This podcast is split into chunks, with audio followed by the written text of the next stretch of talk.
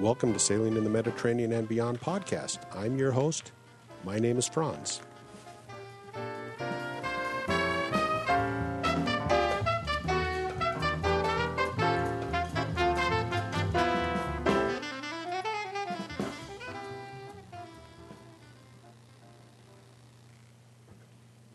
Well, it's Christmas Eve. I'm going to get one more podcast out for this year, and that will be it until 2021. Before we get to my other comments and then on to the interview, let me thank my sponsor, Sailrite. Looking for a sewing machine that's both portable and powerful? Look no further than the legendary Sailrite Ultrafeed LSZ-1. Take it to the marina, store it on your boat. The Ultrafeed goes where you go. This high-performing, heavy-duty machine sews both in zigzag and straight stitch. The Ultrafeed can handle your toughest jobs with absolutely zero loss of power or skips stitches. It breezes through up to 10 layers of Sunbrella canvas and 8 layers of Dacron sailcloth. With the most dependable all-metal internal components, the Ultrafeed is a piece of well-engineered machinery that's built to last.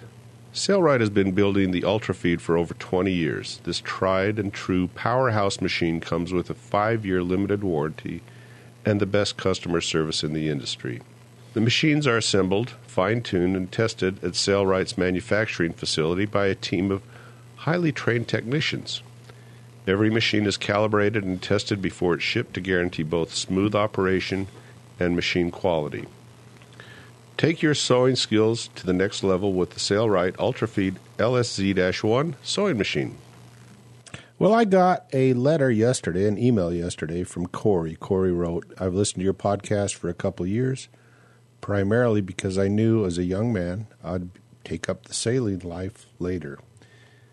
Just wanted to introduce myself as I have a feeling our paths will cross at some point in time. I've worked and lived in Europe, Norway, and Germany. Come from a 5-generation San Francisco Bay Area family and have traveled extensively through your neck of the woods in Utah. Great state and wonderful people. Aside from cycling, and he gave me a link to his latest Tour de France ride, my primary recreational focus is on all things water-related. For example, our Mastercraft in Tahoe for water skiing, wakeboarding, etc., so sailing seems like a natural progression as life moves on. I've been looking at a 40 to 50-foot Beneteau, some hunters, very early stages, may purchase in Europe. A good friend that owns hotels and a lot of land in northern Germany introduced me to a Haswell, gorgeous boat as well. Just sent a LinkedIn request to you. It would be nice to highlight a post for you in the future. I have a small following, about 16,000, so might be some nice additional exposure for you. Cheers, Corey. So, Corey, I just, about 2 weeks ago, I deleted my LinkedIn account. I got off Twitter and I deleted my LinkedIn account. So I don't really have a LinkedIn account anymore. I found over the years that they basically just wasted my time. I did get one interview from LinkedIn for the podcast. But other than that, it's a lot of people from China and India that seem to want me to be their friend on LinkedIn that I have no relationship with. But, Corey, if you're in Salt Lake or if I get down to San Francisco at some point in time, I'd love to have a beer with you or a cup of coffee. So just go ahead and write me back if you're ever coming to town. But LinkedIn is gone for me. I just decided that LinkedIn was just like Facebook and Twitter, just a data gathering operation. You know, if you don't pay for it, you're the customer. And I calculated that every Twitter account was worth about $235 to Twitter. So I took my $235 away from Twitter and put it at Parler. That's the new Twitter-like account that I use because I don't like the censorship that I see in most social media. I'm really getting upset with YouTube as well, but the trouble is YouTube has so many do-it-yourself videos there that there's no other competing outlets such as Odyssey or BitChute that has those yet. but I will be looking more and more on Odyssey. I think there's another one called LBRY or LBRY or something like that, and BitChute for those type of videos in the future. But right now, I still go to YouTube a lot for my do-it-yourself videos. All right, a little story on the ranch. Last podcast, I told you that I was going to be replacing my glass in the door of my tractor by myself. And by the glass, I mean the plastic sheet that you see through out the door. It had broken. I told you that story. And the awning company was going to charge me $175 to fix it. So the killer was it was going to be 3 weeks to wait before they would bother getting around to it. And so when they told me it was going to be 3 weeks, I said, no, just sell me the plastic. I'll do it myself because I've got a Sailrite sewing machine. I already had it set up with Tenera thread. And so I brought the plastic up to the ranch, and it took me literally 10 minutes to sew in the new glass. Just think of that, 10 minutes. So their value, if they were, and I'm not an expert seamstress, I'm not an expert sewer. So if it took me 10 minutes and they were going to charge me $175, they're valuing their time. And of course, materials was about $22 of that. They're valuing their time at around $800 an hour. So I saved a lot of money by just doing it myself, and it really was very easy to do. Just thought I'd share that with you. Now, as far as the ranch, I'm trying to build a garage up there for next year.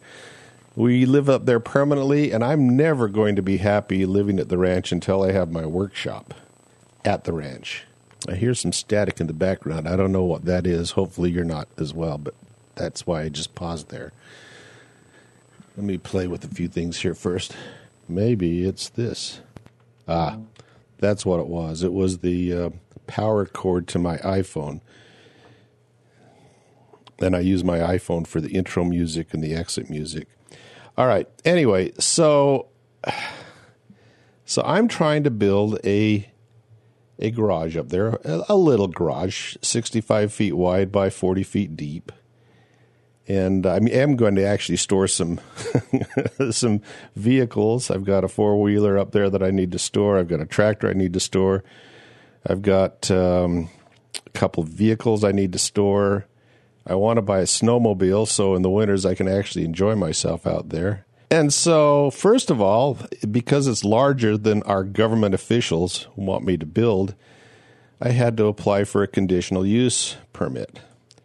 Well, that went through, and we had sent out letters to all my neighbors, which are all my wife's relatives up there. And then that cost, I think it was $700 just to apply for that conditional use permit. Then I get a note from the planning department up there saying, oh, we're rejecting it because your garage has to be behind your house. So let me tell you a little bit about the property. When we bought this 1 acre lot, we bought it from my wife's family's corporation.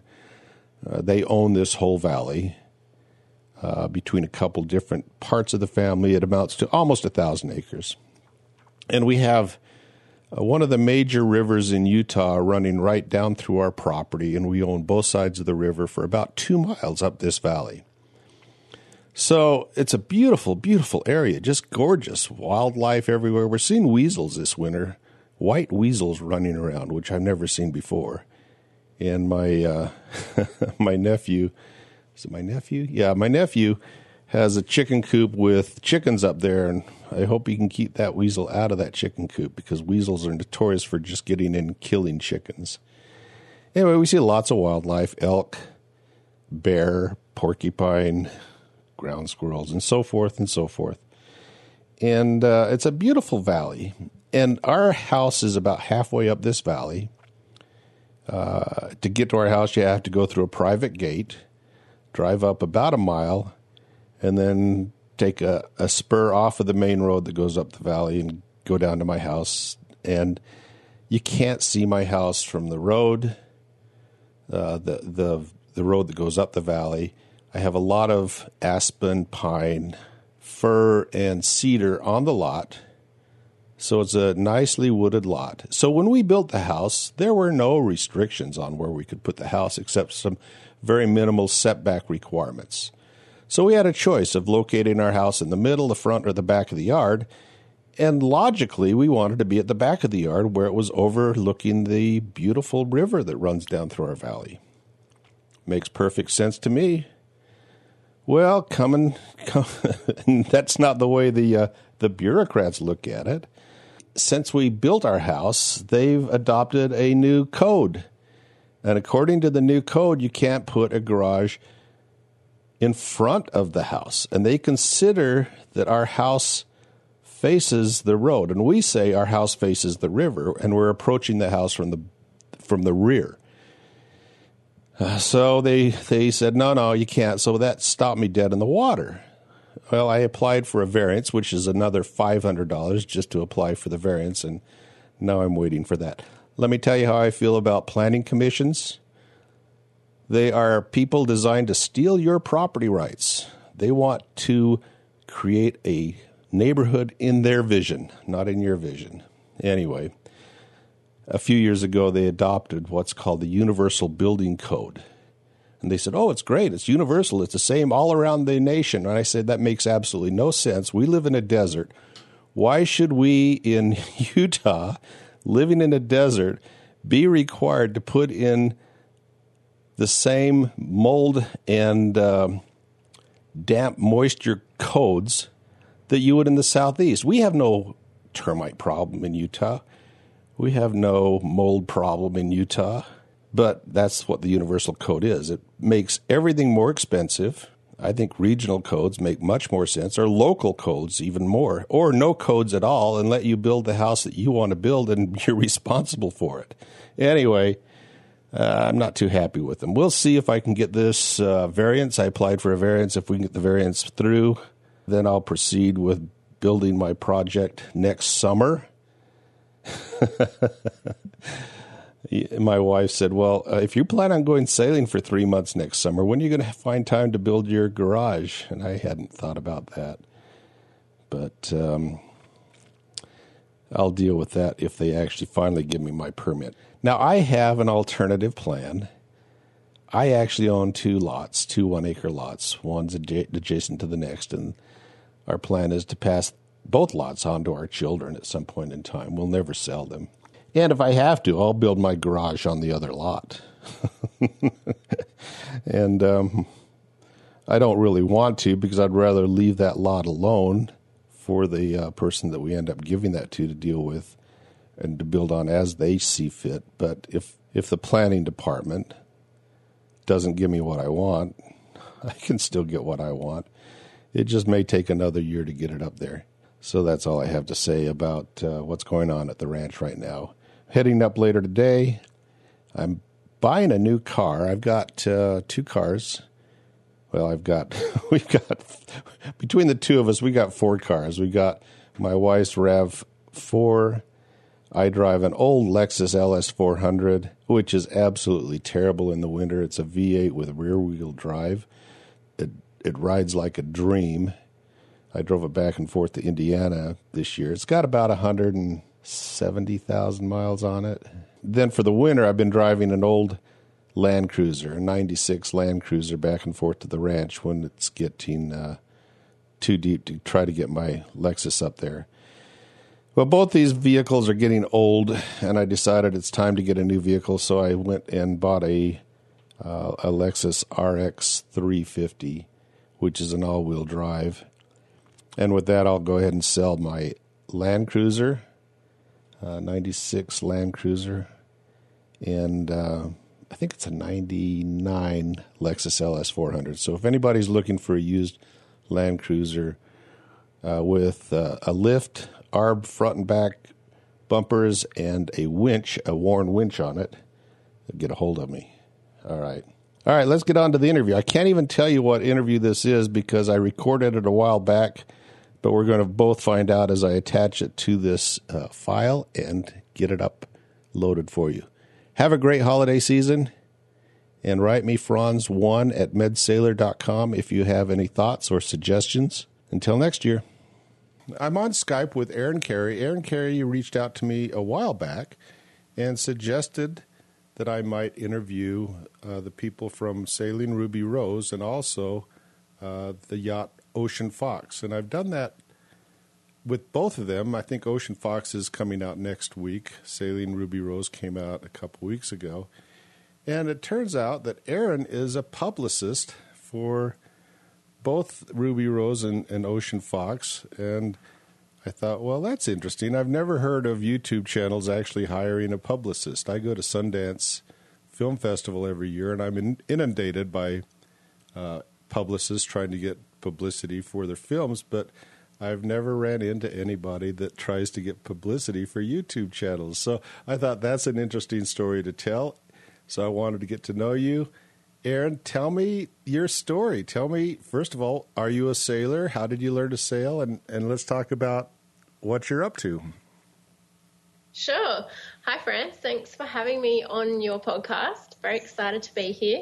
Yeah, like you said, I am a publicist, but I wasn't a publicist until I started sailing. So it's actually a bit of a long story. But if we go right back to the start, we also weren't sailors until maybe about 4 years ago when we watched a documentary one evening about Laura Decker, the youngest girl to ever sail around the world. And at this stage, we were just your regular parents. We have 3 little boys, and, you know, we lived in the suburbs in a nice house with a big mortgage and, you know, all of the regular things that people of our age do in our late 30s. And something in that documentary just really resonated with the both of us. My husband and I kind of sat in silence, I think, with our jaws kind of on the ground. For some reason, I don't even remember what it was about. I just remember sunsets and the water and how calming it all felt and her crossing oceans. And at the end of the documentary, we just looked at each other and went, wow, let's do it. It's really, really weird because, you know, what are the chances that both a husband and wife would feel the same at the exact same time and want to do the same thing? Often it's probably one or the other pushing harder and the other one's more dragged along or doing it just to support often the husband. So, yeah, that was the start of our dream, and 2 years and 2 months later we flew from Adelaide, where we live in Australia, to Grenada, where we saw our boat, which we named Roam, for the very first time. And then we spent the next almost 2 years sailing around the Caribbean, and we crossed the Atlantic Ocean. So keep in mind that we weren't sailors, but 18 months later we sailed across the Atlantic Ocean. And our boat is now in the Azores. So I think you guys call it the Azores, tiny little islands off the coast of Portugal. And that is where she sits today waiting for us. So we're back in Adelaide, Australia now. We've been back for just over a year. It was meant to be 6 months, but then coronavirus had other ideas. And we've literally just sold our house. So we are moving out in a couple of weeks, and then we're going to prepare and save for a few months living with my husband's mum, and then we go back to our boat permanently. So we're very, very excited. But I didn't explain how my business actually came about. So the way that happened was we were sailing around the Caribbean, and actually at the very beginning of our trip, before we'd even splashed our boat, we met SV Delos, and I knew that they were going to be in Grenada. So everywhere we went, I was basically on high alert because we were huge fans of theirs. They were a huge inspiration to us in the lead up to our journey. So every time we went to the supermarket or a bar or a beach, I'd be on the lookout, and as luck would have it, we bumped into them in the local supermarket. And they were just really nice people. Brady gave me his number and said, if you need anything, give us a call. And if, you know, you've got any questions. And then they invited us to go and play volleyball on the beach with them that night. And then we just kind of kept bumping into them. And because, you know, Grenada's south, the natural path or the route to go is to head north. We kept seeing them at, you know, pretty much every island we'd go to, we'd run into them. And by this stage, we'd been out for maybe almost 12 months on the water, and as it happens, our budget didn't last as long as we were hoping it to, and I was trying to rack my brain for ways to make money, and I came up with doing freelance writing. And I have a background in doing interviews, so I thought, well, I'm just going to interview amazing people that I meet along the way on my journey. And, of course, SV Delos were one of the first interviews that I did, and we went on to that, my husband and I, and we got to sit with them for a couple of hours and interview them, which was really amazing because, you know, to us these guys were like rock stars. We didn't idolize movie stars. We idolized real people who were doing these amazing things, and they were directly responsible for inspiring us to get out there. So to be able to sit with them and chat with them for a couple of hours was really amazing.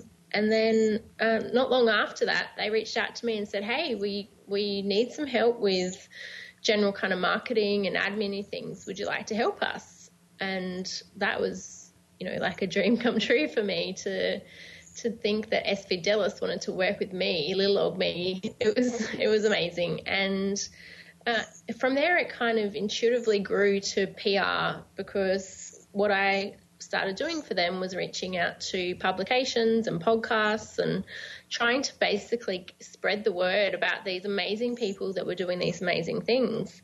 And then I kind of realized, you know what, I love this. This is really naturally what I'm good at. And I felt like I had finally found my career, because back in Australia, I worked for the Australian government. I was in a communications kind of role, but it was definitely not my own business. I didn't get to have any kind of creative freedom over it. So then to be able to kind of start my own business and do with it what I want and choose my niche, which I chose to be adventurers, travel and marine brands and experts, I was like getting to interact with these amazing people every day. That was my job. And I was like pinching myself going, I'm really am so lucky to be able to start my own business on our boat and continue traveling, and I get to do what I love every day. So that's how it kind of came about. And then, so that was about 2 years ago now, and it's just grown now into a fully fledged PR agency. And we've got a team around the world, and we help all sorts of people in the same niche, adventure, travel and marine field. And, yeah, we love it. And that is what is going to support us when we head back to our boat next year, that I'll be completely, or our family and I will be completely location independent because of the PR agency that I started on our boat. So does your husband work with you in the company? He doesn't, no. PR is the furthest thing from his personality. he listens to what I do and he goes, I physically feel ill at what you do. It's completely opposite to him, and that's okay. He actually does do some freelance writing, and he'll probably do that when we head back to the boat. And he might do a bit of writing for me here and there, but no, that is not in his wheelhouse of expertise at all. He'll be Mr. Fix-It, and he will be the homeschool teacher, which suits me just fine. Okay. So you've divided up the responsibilities then.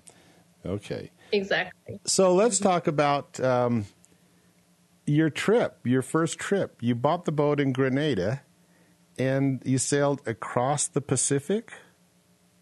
Is that right? No, across the Atlantic. Oh, okay, so we went backwards. All right. We went from, west to east across the Atlantic. We left from St. Martin in the Caribbean, and we sailed across towards Portugal, but we didn't quite make it all the way to Portugal. We stopped off in the islands of the Azores. Okay. I was confused. For some reason, because you're in Australia, I assumed you were sailing it back to Australia. So no, I went the opposite direction. Okay. We actually wanted to buy a boat in the Mediterranean, but the perfect boat came up in the Caribbean. So we thought, oh, well, let's just sail back there. I think that was in my mind when I pictured our adventure from the very beginning. I pictured sailing past, Positano and the Amalfi Coast and around the Greek islands. And I don't think I could have... I couldn't quite let it go. I thought if we sail the Pacific, it's always going to be this little niggling regret. So everyone else was happy to – we wanted the challenge of crossing an ocean. We bought our boat in mind for crossing an ocean. We could have got a production boat, but we purposely chose a Moody 47, big old strong thick hull, perfect boat for crossing an ocean. And actually she'd already crossed the ocean 7 times before us, so we almost just, you know, put her in autopilot and she took us across the Atlantic. But we actually got very lucky as well. We had very good weather and we hired our weather outer and everything went quite well. So, I mean, it wasn't without its challenges. A few things did certainly go wrong, but overall we had an amazing crossing and it's definitely something that we want to do again. So I think when we get back to our boat, we'll continue into the Mediterranean and we'll sail towards Turkey and Greece, and then we'll turn around and go all the way back to Australia. All right. So the Azores, are you in Horta then? Is that where you're wintered the boat? Are we what, sorry? Which marina are you out in the Azores? Oh, yeah, we're on the island of Tenera in Praia. So gorgeous little islands. Can't wait to go back. Okay. Now, are you on the hard or are you in the water over there? We're on the hard, yeah. So the boat's been on the hard now for 15 months. So it's not ideal. By the time we go back, she would have been on the hard for around 18 or 19 months. So we're just hoping that everything still works. Okay. I did notice today that they've extended the VAT situation for boats because of the COVID. Really? Yeah. Well, it was actually an article I saw in Noonsite, but you're supposed to apply for exemption before your 18 months runs out. So my boat's in Italy, and I couldn't find a place to actually request an extension. So I just wrote a letter to the customs people. I said, hey, I'm requesting. This is my formal request. So I don't know if they'll do anything with it, but at least I've dotted my I's and crossed my T's. So that was interesting. Yeah, there's an article in Noonsite, and I'll try to send you the link to it so you can take a look at it. And it refers to the actual document from the European Union where they're extending that VAT importation tax because of this. Yeah. Yeah, because we were stressing about that, and it's so hard communicating with someone on the opposite side of the world who doesn't speak English via email and asking complicated questions. And there's a lot riding on that his reply. I mean, the VAT on our boat I think would be about 20,000 Australian dollars, and that's a lot of money to have to pay. And we certainly, you know, there's no part of us that wants to pay that. So we sent a lot of emails and kind of even called and did all we could to try and get a straight answer about the VAT. And in the end, we just kind of had to trust him because he said, it's all fine, don't worry about it. We went, all right, this makes us really nervous, but okay, we just have to trust you because there's really not a lot else we can do from here. So to know that there's an official document out is really helpful. I will jump on and have a look for sure. Yeah. All right, so I'm looking at the Moody 37. I've seen a lot of those boats sailing around the Mediterranean over the years, and I'm surprised you found it in the Caribbean, because I would think that you'd see more of these over in the Mediterranean waters. Where is the Moody built? I think it's built in Britain, isn't it? Yeah, yes. It's an English boat, and we bought it off an Irish family. So they started in Ireland and they did the Atlantic circuit and ended up in the Caribbean. So they arrived in Grenada and went, you know what, we love it here, we're staying. And I don't blame them. I think it's probably lucky that we started in Grenada because we might not have ever left. I absolutely loved it there, and it's still probably, out of everywhere we've been, my number one place in the world. Yes, so I bought it off this Irish family and sailed her back towards Amanda. So when we got her to the Azores, we ran out of money and we just had to come home by that stage. But we also knew that if we wanted to sell the boat, that there'd be no way we could sell her in the Azores. Well, it would be very unlikely. And it would make sense to get her back to the Mediterranean because I think, yeah, we'll have a better chance of being able to sell an English boat over that way. So that's our plan now, to get maybe into the Mediterranean. Don't want to say too much, but we're hoping to then sell her and buy a catamaran. Everybody's going to catamarans. And I hate them when they come into marinas. They take up the whole damn marinas. But everybody wants catamarans now. I know. Yeah. There's just something about them. The space, especially with three boys now, they're growing quite big. Our boat's only two cabin. Like, don't get me wrong. It would definitely be fine and we would make it work. But we sold the house and I kind of feel like, look, if we sold the house, I want to get a catamaran, because that's really the main reason why I was happy to sell the house, with the thought that we're going to have a catamaran, we'll have a cabin each, we're going to have space. And, I just imagine sailing through the Pacific in a cat. I think that'll be pretty sweet. So I don't want to jinx ourselves. Hopefully it happens. But, either way, it's going to be an amazing voyage, and it'll be just as great in our Moody. So we'll see what happens. So I have ran into many Aussies that have bought boats in Croatia and are sailing them to Australia to sell. There's a big arbitrage between the two countries on boats, apparently. And you're going the opposite direction. You're going back to the Mediterranean to sell your boat. Yeah. Look, if we could sell our Moody back to Australia, we would definitely make money on that. But it's just too far to go. If we buy a catamaran in the Mediterranean, it could be, say we bought a catamaran for $300,000. We would definitely make money sailing it back to Australia. A similar catamaran might go for $500,000 in Australia. So, yeah, it's worth it. It's a long way to go. You'd have to do your sums, but I know plenty of people do that, and it works out for a lot of them. Hold on a second here. Mm-hmm. I'm just going to change positions in my chair. That's all right. Not hear the creaks. I'm trying to close down my my email program because I keep getting these notices of emails coming through. I'm not even going to edit this out. It's just going to be part of the podcast. But that's why I said hold on a second. Okay, that's closed down, so I'm not going to get all those dings letting me know there's a new email that just came in. Okay, so... how much, just out of curiosity, for your boat on the hard in the Azores, can you give me an estimate on what it's costing you? Because I'm right today I'm actually in the process of trying to line up my next marina for wintering the boat, taking it out of the water and putting it on the hard. And where I'm at in northern Italy, it's probably the least expensive I found anywhere, and it's about $1,800 per year, or probably about 1,600 euros where I'm at. And I'm kind of curious, because I would think the Azores would be rather expensive. Yes, you put me on the spot here. I'm just quickly trying to look in my phone. I don't need actual numbers, just off the top of your head. Yeah, just off the top of your head. It is definitely more than that. I think it... but my boat's I think off the top of my head, it was about 3,000 euro. Yeah, my boat's 10... My boat's a 28-foot boat, and your boat's a 37-foot boat. So there's a part of the difference right there.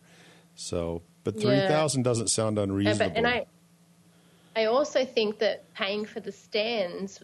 Well, I know for a fact that the stands cost more than the actual storage of the boat. But don't quote me what it costs altogether. And then when you convert it to Australian dollars, it's obviously a lot worse. I think that's just something that I have put to the back of my mind and went, I don't want to know, because it's quite a lot of money, and it's one of those things that you really just have no choice, because if you don't pay it, what happens with your boat? Yeah, so they get your boat. The joys of owning a boat. Yeah. So you're going to get back on the boat probably, my guess is probably no earlier than April or May. And then continue on. Do you have an agenda laid out for this summer? That's right. So Dave's going to fly over in March, and he's going to start working on the boat. It needs a new bottom job, and no doubt, many other things done to it. And we've lived on the hard. We lived on the hard in Grenada for 6 weeks, and with three kids, that was just difficult. And this time around we've decided that he's going to go by himself and try and get a lot of the work done, and then the kids and I will fly over a few weeks later. So that will bring us into mid-April, and then we'll do hopefully by then the boat will be splashed and we can do some shakedown cruises. We'll head down to Ponta Delgada on the next island, and then, yeah, we'll push off and head over the complete our Atlantic crossing, and that's about another week of sailing, and that will be whenever we get a weather window, hopefully May, early May or mid-May, depending. When we did our crossing from the Caribbean to the Atlantic, we left at the start of June. It was a little bit later than a lot of the other boats because the research that we'd done kind of indicated that you could get lighter winds if you left at the start of June, and that sounded good to us. We had plenty of fuel, so we had enough fuel that motoring wasn't going to be an issue, but we didn't want to encounter 50 knot winds, so it really worked out really well for us, and we had a beautiful passage for most of it anyway. So yeah, we'll look to do the same next time, but obviously, like, you're mindful that the later you leave, the more of the season that you're into. So we'll try and leave as soon as we can with a good weather window. Yeah. Okay. So how old are your boys? Or your children? Are they all boys? You said they're all boys, right? Yeah. They are 6, 10 and 11. So when we first left, the little one was 3. And so he didn't really remember when we arrived back home to our house. He was like, that's not our house. And he didn't know what a bath was. He's like, what's this? Because he just couldn't remember ever living in a house. So, yeah, now he will be 7, almost 7 when we go back. And the other 2 will be 10 and 12. So, yeah, they're getting to the age that we knew we had to do this sooner rather than later, because Hamish is due to start high school in a year, and we just thought if we don't go now, not only will our boat have been sit on the hard for too long, and we didn't want to leave her another year on the hard, because boats don't like being left on the hard, and it would just be too difficult to get back into it. And life really does suck you in when you get back here, and a lot of people plan on going back, but never do, because it's really hard to kind of break those shackles for the second time and leave for a second time. But we decided that we definitely want to do that, and I think we've been really lucky having come back. It's really opened our eyes. But it's the first time when we left, we thought that we'd like the boat, and it's, you never really know. You don't know how you're going to react to living on a boat and basically being in a pressure cooker and all of the challenges that come with living on a boat. But we found that we loved it. But then at the end of it, the kids were ready to come home, which is really interesting because they had an amazing time on the boat. But in the Azores, there weren't many children there, and I think that they were just we were all pretty tired, and I think I've heard from plenty of other people that it's pretty common that you kind of just need a break from the boat every couple of years. So we came home and everyone thought it was great for the first little bit, and the boys were saying things like, oh, we never want to go back to the boat, which really hurt me. But, I was just like, oh, they're just kids. They don't really know what they're saying. And then as time went on, they started saying things like, we miss the boat, and we started talking and playing games and trying to remember things on the boat, and we'd do quizzes, and I'd say, oh, do you remember what colour the saloon was? And they'd all jump in and, yell out the colour, and then I'd say, oh, do you remember how to do a radio call? And they'd all go, yes, we remember. We, you call on Channel 16 for an emergency. And it was, yeah, we all just started really reminiscing about the boat, and we've got this one video that I made that we would just start watching all of the time. And we kind of realised that, I think that boat life is for us, at least for the next little bit. We weren't that happy. We're not that happy just sitting in Australia. I mean, granted, it's been coronavirus, so it's not been a normal year. There's been a lot of things that we haven't been able to do since being back, and restrictions as far as travel and everything goes. But the 9 to 5 and the rat race have really pulled us apart. We don't see a lot of each other. The kids have really changed since being home.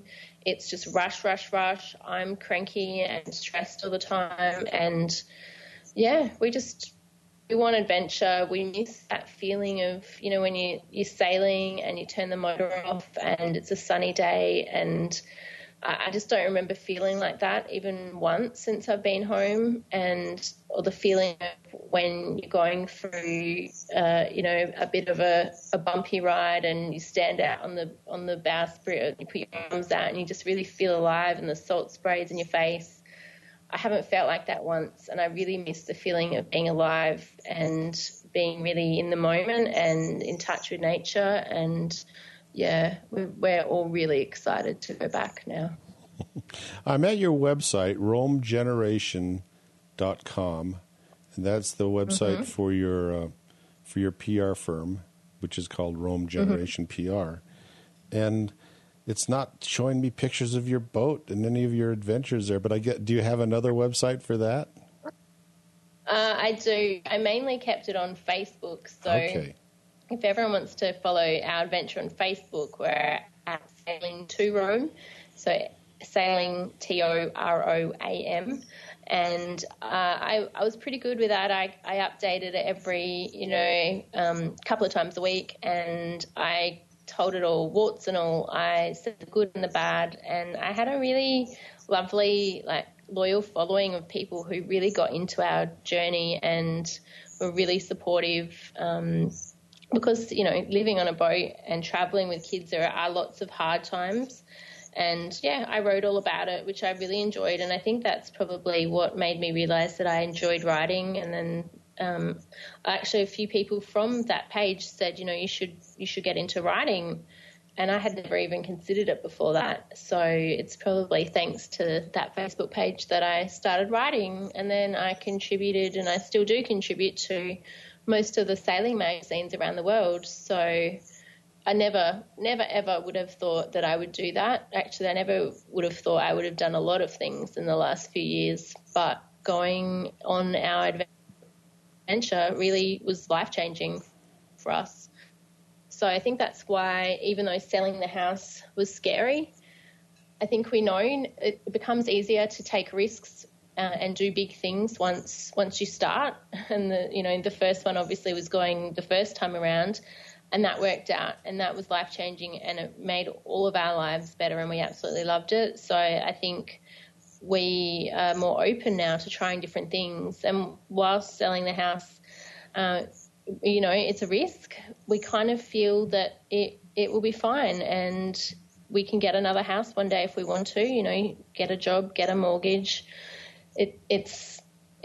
We can do that again. Most people never try to just see what else is out there. And if we are free of a mortgage and we're really free of anything, we can stumble upon things on our way. And that's how it works being on a boat. You meet so many incredible people who have ideas or suggestions, or they tried something or done something, and you know, that's just how it works. So I've always said we might stumble across a hotel that needs managing for a few months, or we might renovate a property, or, you know, crazy things like there might be a castle. You know, you hear these stories that castles are for sale for €1 if a family just moves in there and renovates it.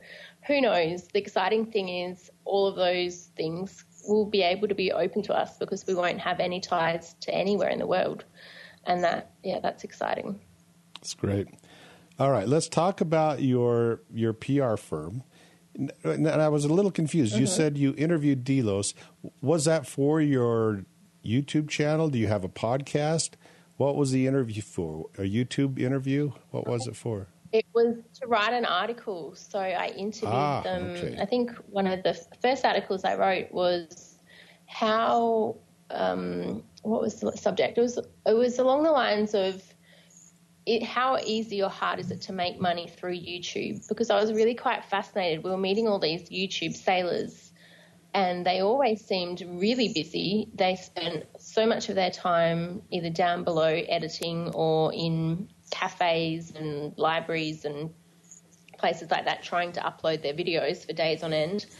And I always wondered how do they make that work? When I started writing, I, you know, made money almost straight away, and I'm not a writer, so I'm like, well, if I can make this work, surely most people, if you can string a sentence together, you can work on writing and get better at it. The more that you practice, the better you get.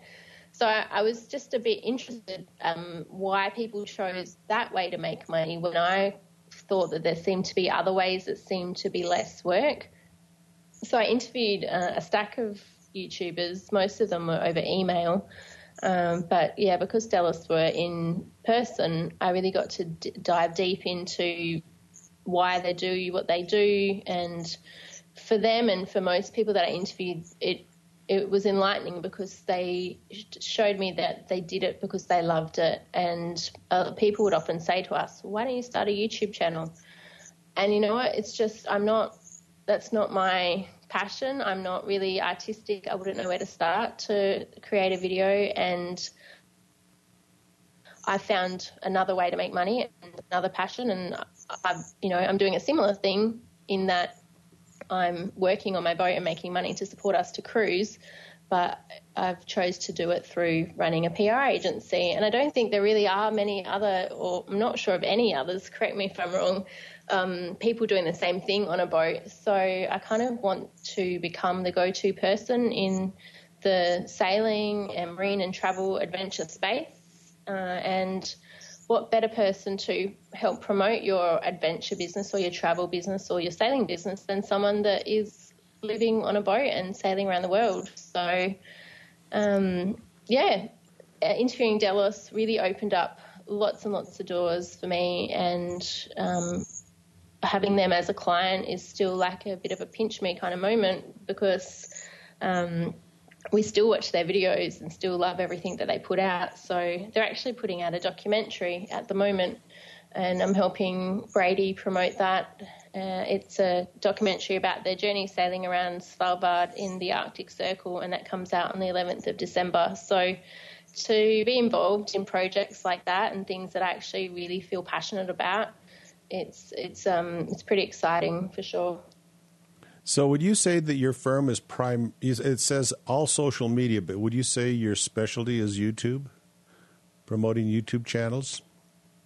I would say that, yeah, most of my clients at the moment are YouTubers.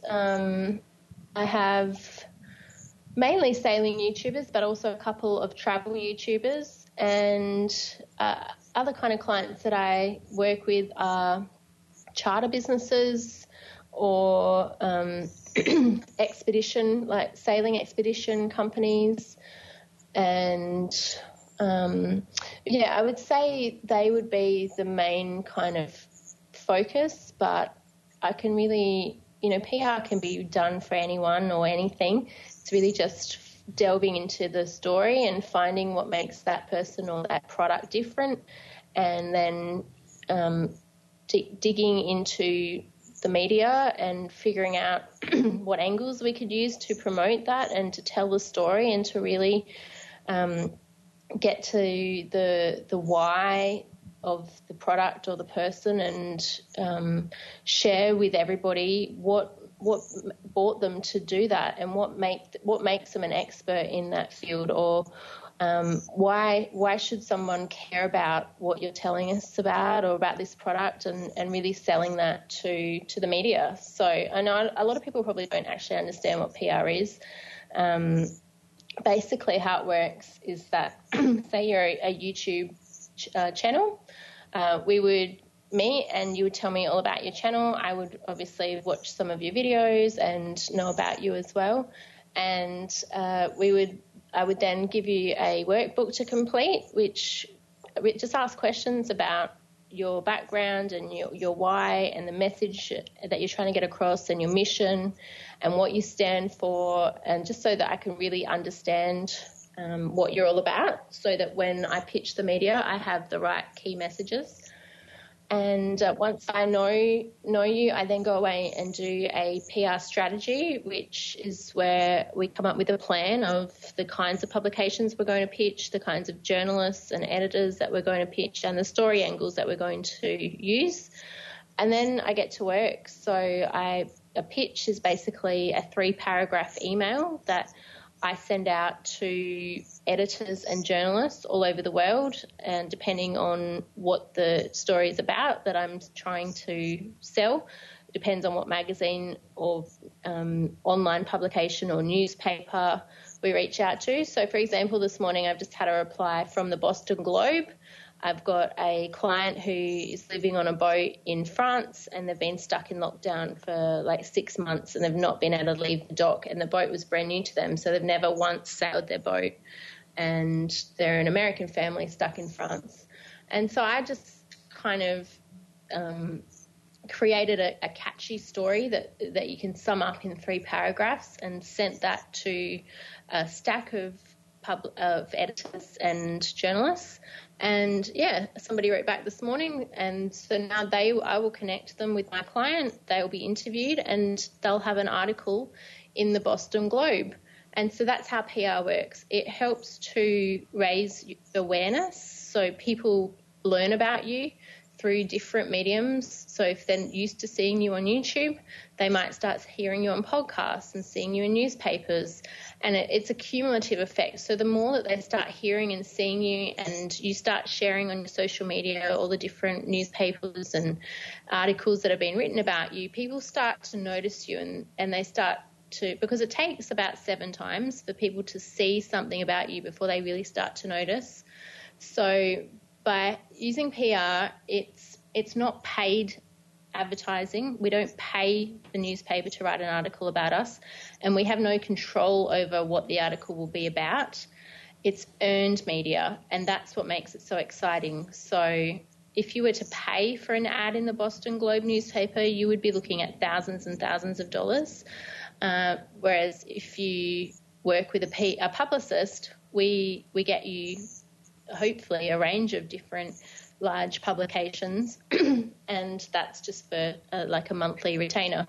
So PR is exciting. It has a really wide reach, and it's great for building your authority and building, if you're an expert or you want to become known as an expert in your niche, it's great for raising brand awareness and getting people to really notice you. And yeah, now that I've found it, I really love it, and it's definitely something that I'm going to continue doing, and I'm just excited to just continue to build my business, because really in PR, the sky's the limit. And I just have to find the right balance when we get onto the boat, because, you know, the whole reason of going on the boat is to also live our life and feel freedom and adventure. So it's just going to be a challenge, I think, to balance both. But that's my goal, and I'm pretty like goal orientated these days, so I'm sure that we'll make it work. But I think I'll be doing this for a good while because I really love it. What would the range? Okay, so you've got somebody. Let's say like, just take some YouTuber. They come to you. They say, we want you to be our publicist. How do you arrange the contract? What are you paid? What are this? You know what? What fees for services? Is it just a monthly retainer? How does it work? I mean, let's talk about dollars and cents, because we may have people out there listening to this say, hey, I'm going to give Aaron a call, but I want to get an idea. So, yeah, go ahead. Yeah. It's I work on a monthly retainer, and in PR, it's quite standard that there's a minimum of 6 months retainer. In saying that, if you know, you really only want 3 months, it's negotiable, but it's advised that you have 6 months. And PR gets the best results when it's seen as a long-term strategy. There are no guarantees in PR, but based on previous clients that I've had all in the same industry, I've been quite successful. So, and the team that I have working for me each have 10 years of experience. So we've got some really great people, and we get some great results. We've had people in... I'm just trying to think now, Yahoo and the BBC and CNN and my mind's gone blank now, Boston Globe, as I've just mentioned, USA Today, which is the biggest newspaper in the world. So we've had lots of big results, which has been really, really exciting. So, yeah, like I said, monthly retainer, and I've got the contract and everything set up. We would have an onboarding call. I would send you the contract. I would also send you a list of assets, because to work with a publicist, you really need to be ready to go, because the minute that someone wants to interview you, you have to have your photos ready and you've got to have your website up and running and looking really professional. And so some people that come to me aren't actually ready for PR. They think that they are, but you need to have professional photos and you need to have a really nice website, and you've got to be ready to put in the work as well, because I think a lot of people think that having a publicist will save them time.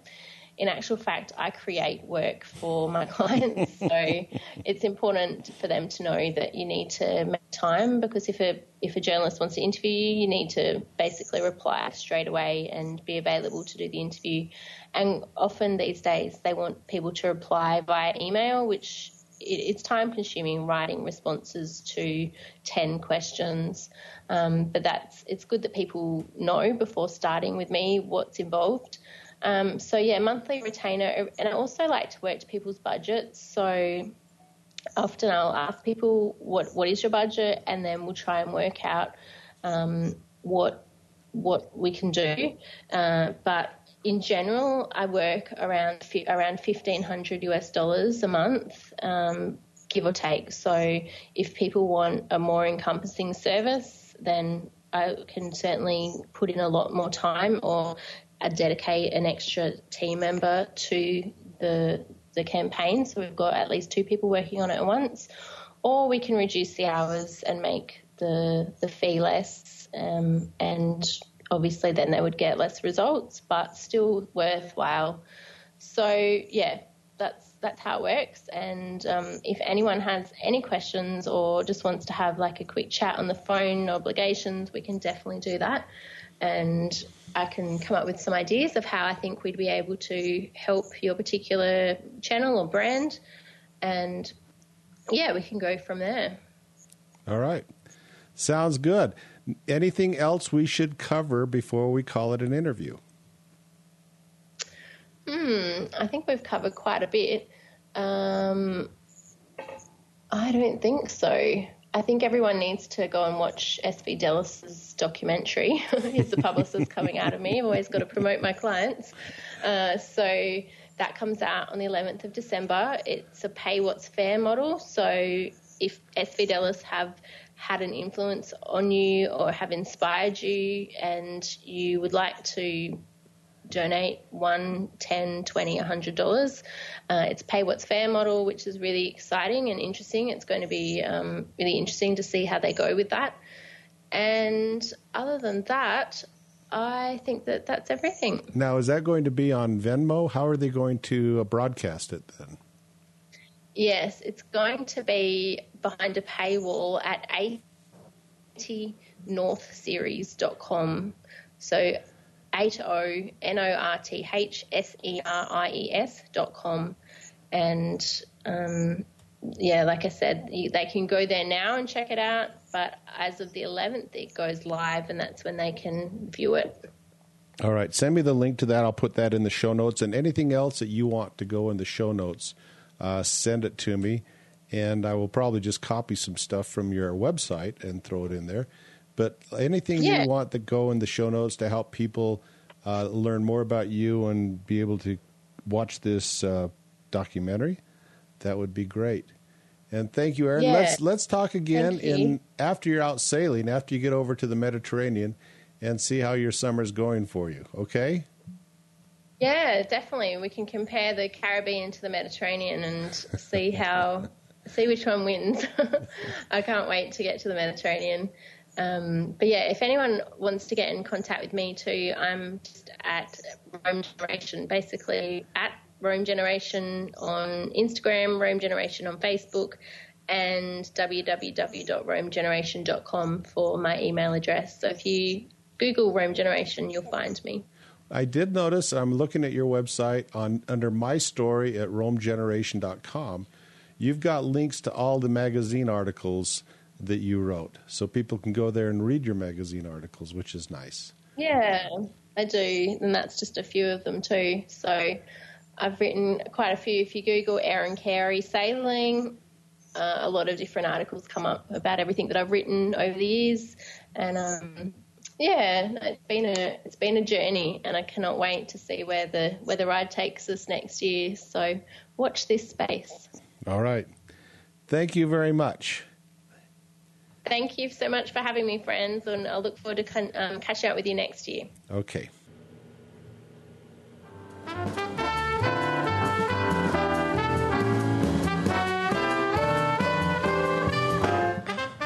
Life is short.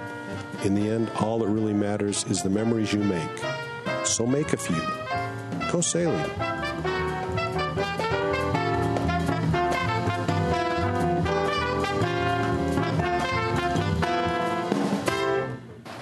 Joel, you want to know something? What? Every now and then, say what the f***. What the f*** gives you freedom? Freedom brings opportunity. Opportunity makes your future. If you can't say it, you can't do it.